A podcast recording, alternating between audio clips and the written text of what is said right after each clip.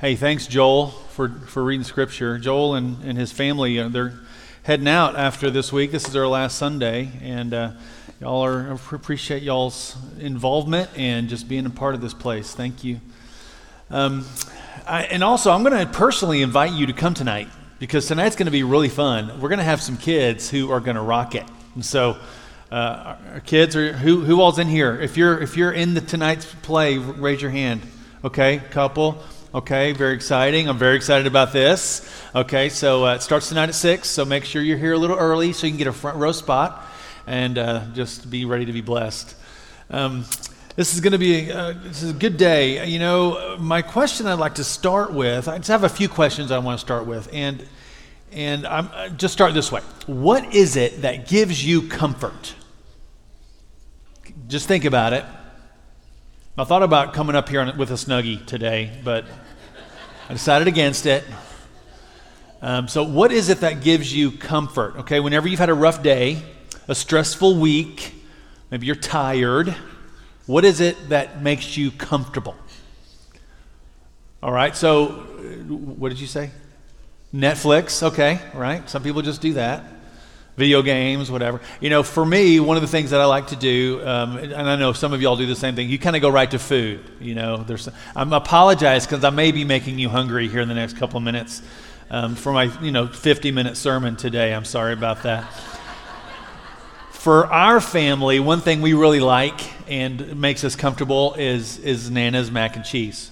You know, she has this recipe that she makes. Um, you know, Shelly's been hasn't. We've we've tried to to replicate it. Eh, it's just kind of a little difficult. I don't know if this is working, y'all. So could y'all go to that first little slide for me? Um, mac and cheese is really good, especially the way that they make it. It's really good. It kind of gives makes me calm and comfortable. Uh, whenever I was growing up, I used to go to Luby's all the time, and the thing that I would always get is the Luann platter. Okay, show that next little slide there. Okay, so Luann platter, thank you.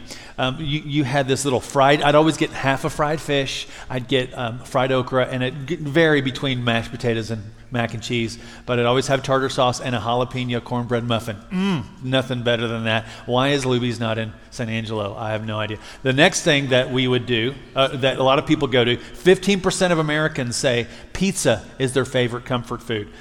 I don't know what if that's the largest consensus that they could find. I'm not sure. But you know, what's what's the food you go to whenever you're you're stressed and whenever you need to to find comfort? Know, there's a whole line of comfort food out there. You know, uh, let's see. What do you find most comforting? Uh, sounds. Let's think of noises or um, you know audio. What do you find most comforting? Is it the sound of a baby crying? Maybe. How many of you think of that and you go, "Oh, I just love it." Um, now, honestly, in church, I do find that very comforting, you know, because at least we're growing in some ways, right? I love the fact that parents are bringing their children and raising them up in these pews among these people. I love that. Um, is your favorite sound maybe comforting? Is it a kazoo, maybe? I was talking with uh, Liam this morning as we're coming to church, and I thought, wouldn't it be great if we had a song out there that was like a band of recorders with some kazoos, maybe a, wh- a whistling solo. Liam did, and some snapping involved, right? Those things that are most annoying to me, all in one place. That would be really, Trey, you should work on that, man. You should try to figure uh, But what are those sounds that are comforting? Um, is it the rain falling? You know, the rise in sound apps. Whenever people have to go to sleep, they have white noise and and green noise and, and brown noise. I didn't know noise had color, but now we, apparently it does. But there are things that we do to help give us comfort. Okay, next question. What about words? What are the words that you find most comforting? Is it, is it I love you? Is it good job? Um, whenever I was younger, the phrase that gave me the most comfort was, It's not your fault. okay? That was very comforting to me. If you knew me, and, and oh, well, it's a long conversation. For me, a lot of the conversations with my father, whenever we finally got alone together, that gave me comfort. Conversations with my father in law gave me comfort. You know, sometimes the words they have both spoken kind of come back to me in those moments of difficulty. And I kind of found, I found comfort and rest in those. We all have those words that bring us a little comfort in the midst of difficulty. So, today, for the next few minutes, I wanted to talk to you about the comfort that God is offering and continues to offer to us. So, before we get there, let's pray together. Heavenly Father, we uh, are coming here today um, humble, knowing that you are our God. Lord, we come to you today wanting many different things. I know that everybody in this room has come to this place from a little different uh, situation and set of circumstances. And today, I pray that you would give comfort to those people who need it, those people who are desperately looking. And I know I've had conversations with people this week who are desperately looking for you, but don't quite know where to look. And this morning, Lord, I know that we have a, a leg up because we're here together with the body of Christ. So, so please help us to pay attention today and help us to hear the words of comfort you have given to your people. We love you. In Jesus' name, amen. Now, today we're in the book of Isaiah. Uh, so go and turn to chapter 40 of Isaiah. That's where we're going to be today. Um, Isaiah 40 begins with comfort, words of comfort. And it comes after a very difficult conversation. Uh, Isaiah can be broken up into three distinct sections. I mean, you may have looked at Isaiah as just one big piece of work that was written all together, but it, it wasn't. There were there's three separate some even some people even call them first, second, and third Isaiah. But it's it's there's three separate parts, and, and this is kind of how they're broken up. Part one is uh, chapters one through thirty nine. Part two is forty through fifty five, and part three is uh, fifty six through sixty six.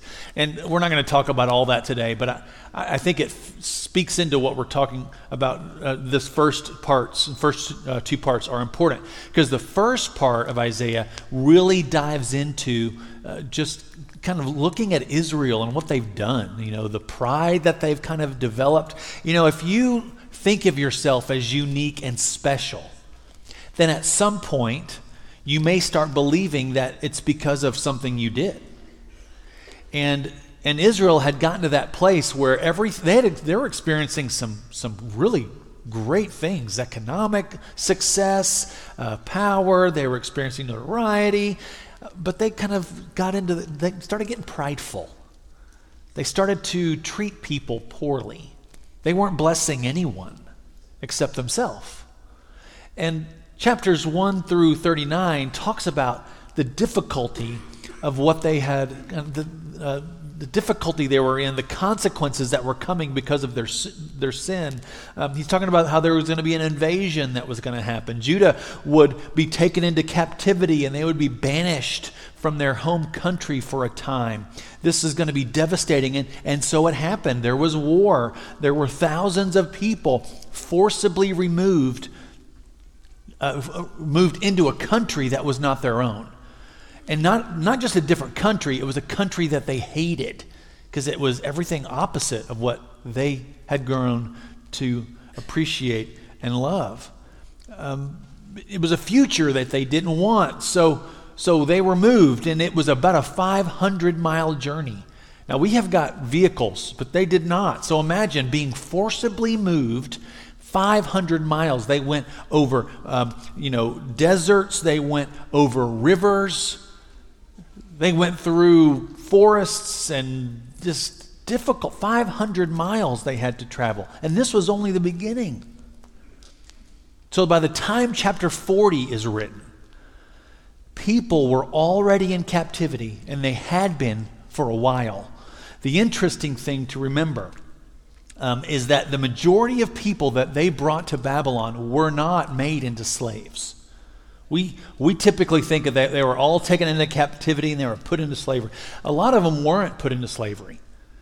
Uh, what happened was they were given places to stay. They were educated into the Babylonian culture, into the arts. Uh, the, some of them went into the military. You know, they were acculturated into citizens, and some were even given all the rights and privileges of being a Babylonian citizen. But with that came a little change in identity and new names. Uh, it was not going to do to keep their original Hebrew name.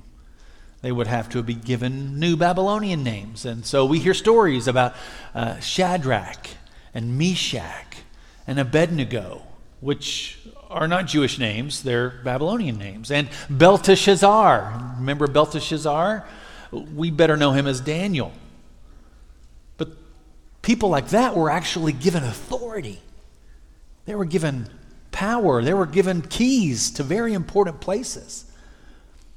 But they still weren't where they wanted to be. They weren't really allowed to worship God like they wanted. And and where some may have found captivity to be a step up in luxury, an opportunity, many still longed for home. Every day was just another reminder for many of how their forefathers had failed. And many of these people knew that in, in some ways, you know, they would always be exiles, knowing they were never going to return home maybe with a hope that one day, maybe. It's in these moments right here where distress starts to take root. And I can't imagine how they must have felt. But the author of Isaiah chapter 40 wanted them to know that God had not forgotten about them. So he begins this chapter with some very familiar words that Joel just read. Let's work our way through this. He says, Comfort, comfort my people, says your God.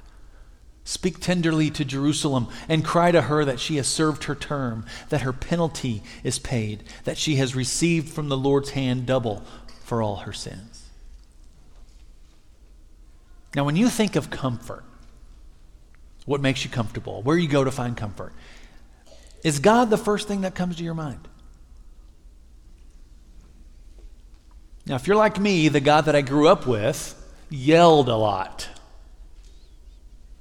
You know, he was this being that oftentimes scared me to death.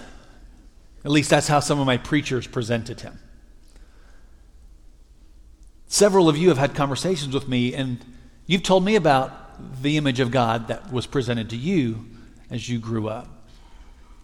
You know, he, he knows where you are. He knows when you're awake. He knows if you've been bad or good. So make sure you do right, or else the lightning's going to come. Maybe that's just me. But some of us, we don't often think of God when we think, how can I be find comfort? It's not the, really the first thing that we go to. But in chapter 40, God begins his words with comfort.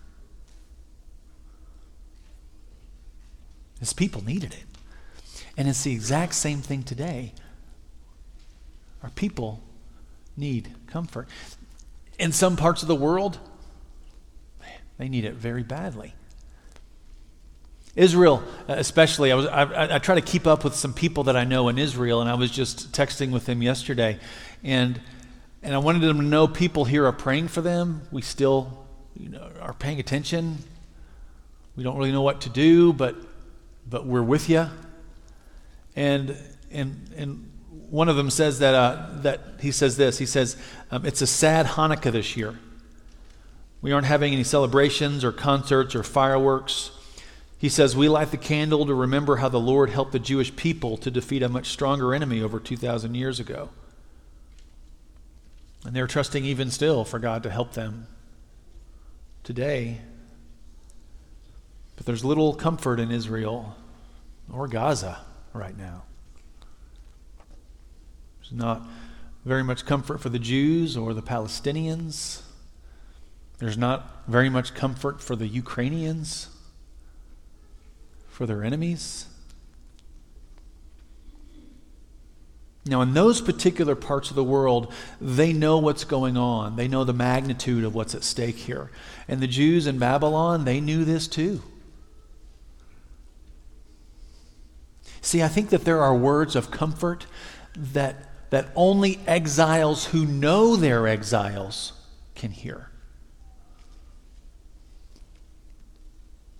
I mean, how do we hear these words of comfort as we sit in our air conditioned auditorium?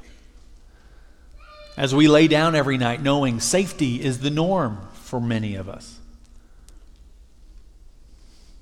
How do these words of comfort ring true to us as we choose where we're going to eat lunch today, or some of us as we argue over where we're going to eat lunch today. How do these words fall in our ears? And even going back to Isaiah 40, how did these words of comfort fall on the ears of those Jewish people who had embraced the Babylonian lifestyle and culture? Those who had forgotten Israel altogether. I guess the question I have is how do the words of comfort fall on the ears of those who've stopped pining for home? I mean, when I cry comfort, comfort, how does it fall on people who are already comfortable? What do we say whenever God says that to us? Oh, comfort. Oh, thanks. Thanks. I mean, comfortable the comfort is a normal part of our everyday journey. How much of our brain space is taken up by making decisions that are going to ensure that we're comfortable? I mean, I do it.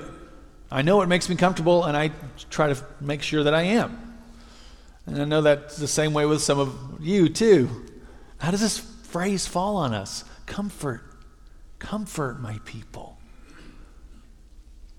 Now, for others, though, this creates a much different response because many of us are, are in a situation we do not want to be in.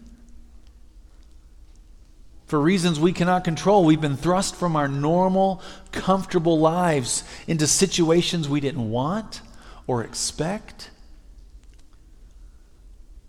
We found ourselves outside the sphere of what's normal, outside this, this sphere of what's comfortable. I mean, some of us really, we live in this constant state of if only. Oh, if only. We always look forward to the what if.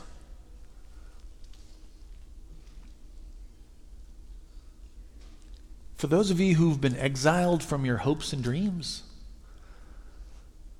those of you who've been exiled from what you thought life was supposed to be, You find yourself in this foreign land and you really don't know how to get back. Now, for you, God's words of comfort may mean ring more loudly, more true. But for you, here's more. It says this a voice cries out in the wilderness, prepare the way of the Lord. Make straight in the desert a highway for our God. Every valley shall be lifted up, and every mountain and hill made low. The uneven ground shall become level, and the rough places a plain.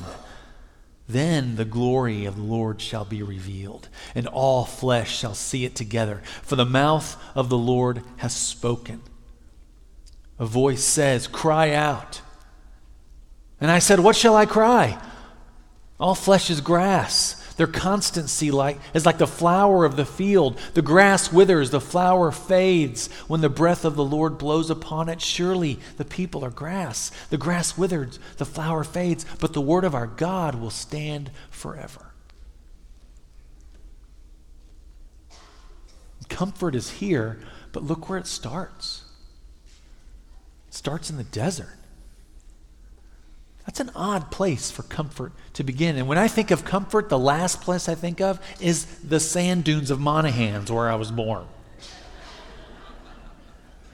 I was there for a year and a half, and my dad got out there out of there as fast as he could. Comfort, I don't think, is on the road to El Paso, but that's right in the middle of the desert. It's a very long trip. But what we are being reminded of is this just as God was with his people for every step they took as they wandered in the desert so long ago, so too will he be with us when we find ourselves in a desert experience. And even going deeper than that, God has chosen the desert as the place where comforting begins. And it begins with a loud cry. It begins with some major construction, a straight road, valleys lifted up, mountains made low, rough places made smooth. If you are in the desert, remember God's comfort begins right where you are. You don't have to become a, a thing, become a person, reach some level of understanding or knowledge or wisdom or perfection. No. God's comfort begins right where you are. And believe it or not, comfort begins when the glory of the Lord begins to be revealed to everyone. And I'm telling you, this is good news for those people who are waiting for him. This is good news for the poor, for the outcast, for those who have no power, for those people who are loving others as, as they want to be loved. So, for those people who are loving the Lord with all their heart, soul, mind, and strength, this is good news for them. But for those who are taking advantage of the poor, for those who are completely self centered, for those people who want nothing but evil. It's going to be a terrible day for them.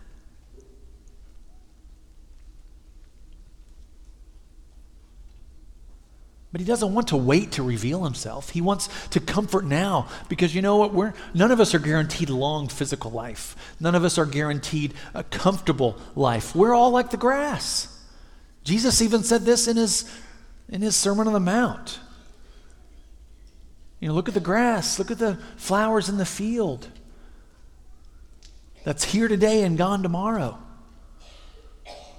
But God clothes them, He's not going to clothe you too.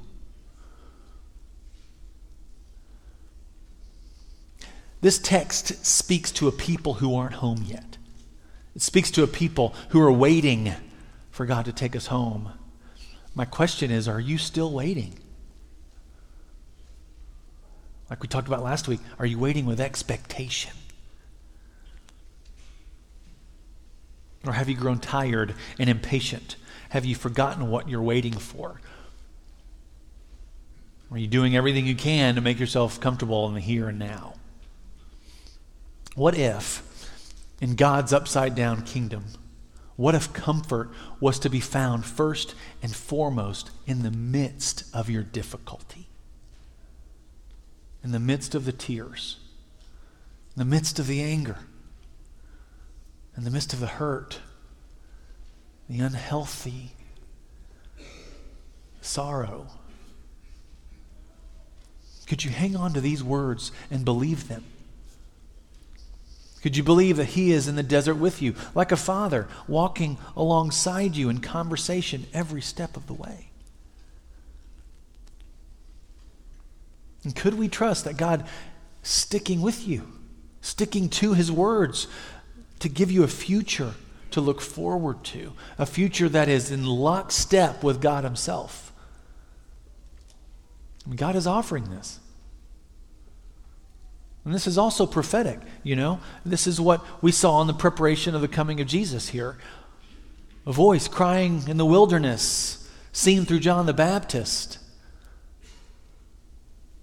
This is, this is found in Jesus, the pure image of God Himself, who did not come into the world to condemn the world, but, but to save it. If this were true, if, if this was really happening, how could we keep silent? Isaiah could not. God's comfort, it gives us rest, it gives us relief and peace, but it also gives us boldness. Listen to what Isaiah said Get up, to a high mountain, O Zion, herald of good news. Lift up your voice with strength, O Jerusalem, herald of good news. Lift it up. Do not fear. Say to the cities of Judah, Here is your God. See, the Lord comes with might, and his arm rules for him. His reward is with him, and his recompense before him. He will feed his flock like a shepherd. He will gather the lambs in his arms, and carry them in his bosom, and gently lead the mother sheep. Our God, the God who is gentle, enough to lead sheep is also coming with power and strength and will one day make everything right. Consequences will come for the evil among us. But the power, powerlessness will also be defended as he gathers those who believe in his arms. This is what we wait for. Don't be wrapped up with the sentimentality of a season. Root your expectation in our holy God and his son Jesus, knowing that one day he's coming to take us home. And yes, he's come through Jesus, but he's coming back too. So until then, comfort to you who wait. Comfort is found in Him. It is found in His Word. It is found in the people, as flawed as we are. Comfort is found in the people who follow Him, in the body of Christ. May God's comfort be upon you. May His peace find you. And may the people of God Be bold in the waiting, especially as we wait for God to carry us home. Heavenly Father, thank you for today. Lord, in the middle of these moments, Lord, where we are looking to find you, I pray that you would just remind us that you are a God of comfort. You'll care for us. You will gather us home. So surround us, Lord, with people who can walk alongside of us, who can show us the way home. In the midst of a path of love and righteousness, mercy, forgiveness. Thank you. I pray that you bless these people in this room and beyond, Lord, with every good thing so that we can show others that the comfort we have been given from you is not something we can keep to ourselves. In Jesus' name, amen. Uh, let's all stand together. We have men and women around the room. We'd love to pray with you if you need it today. Let's, let's sing.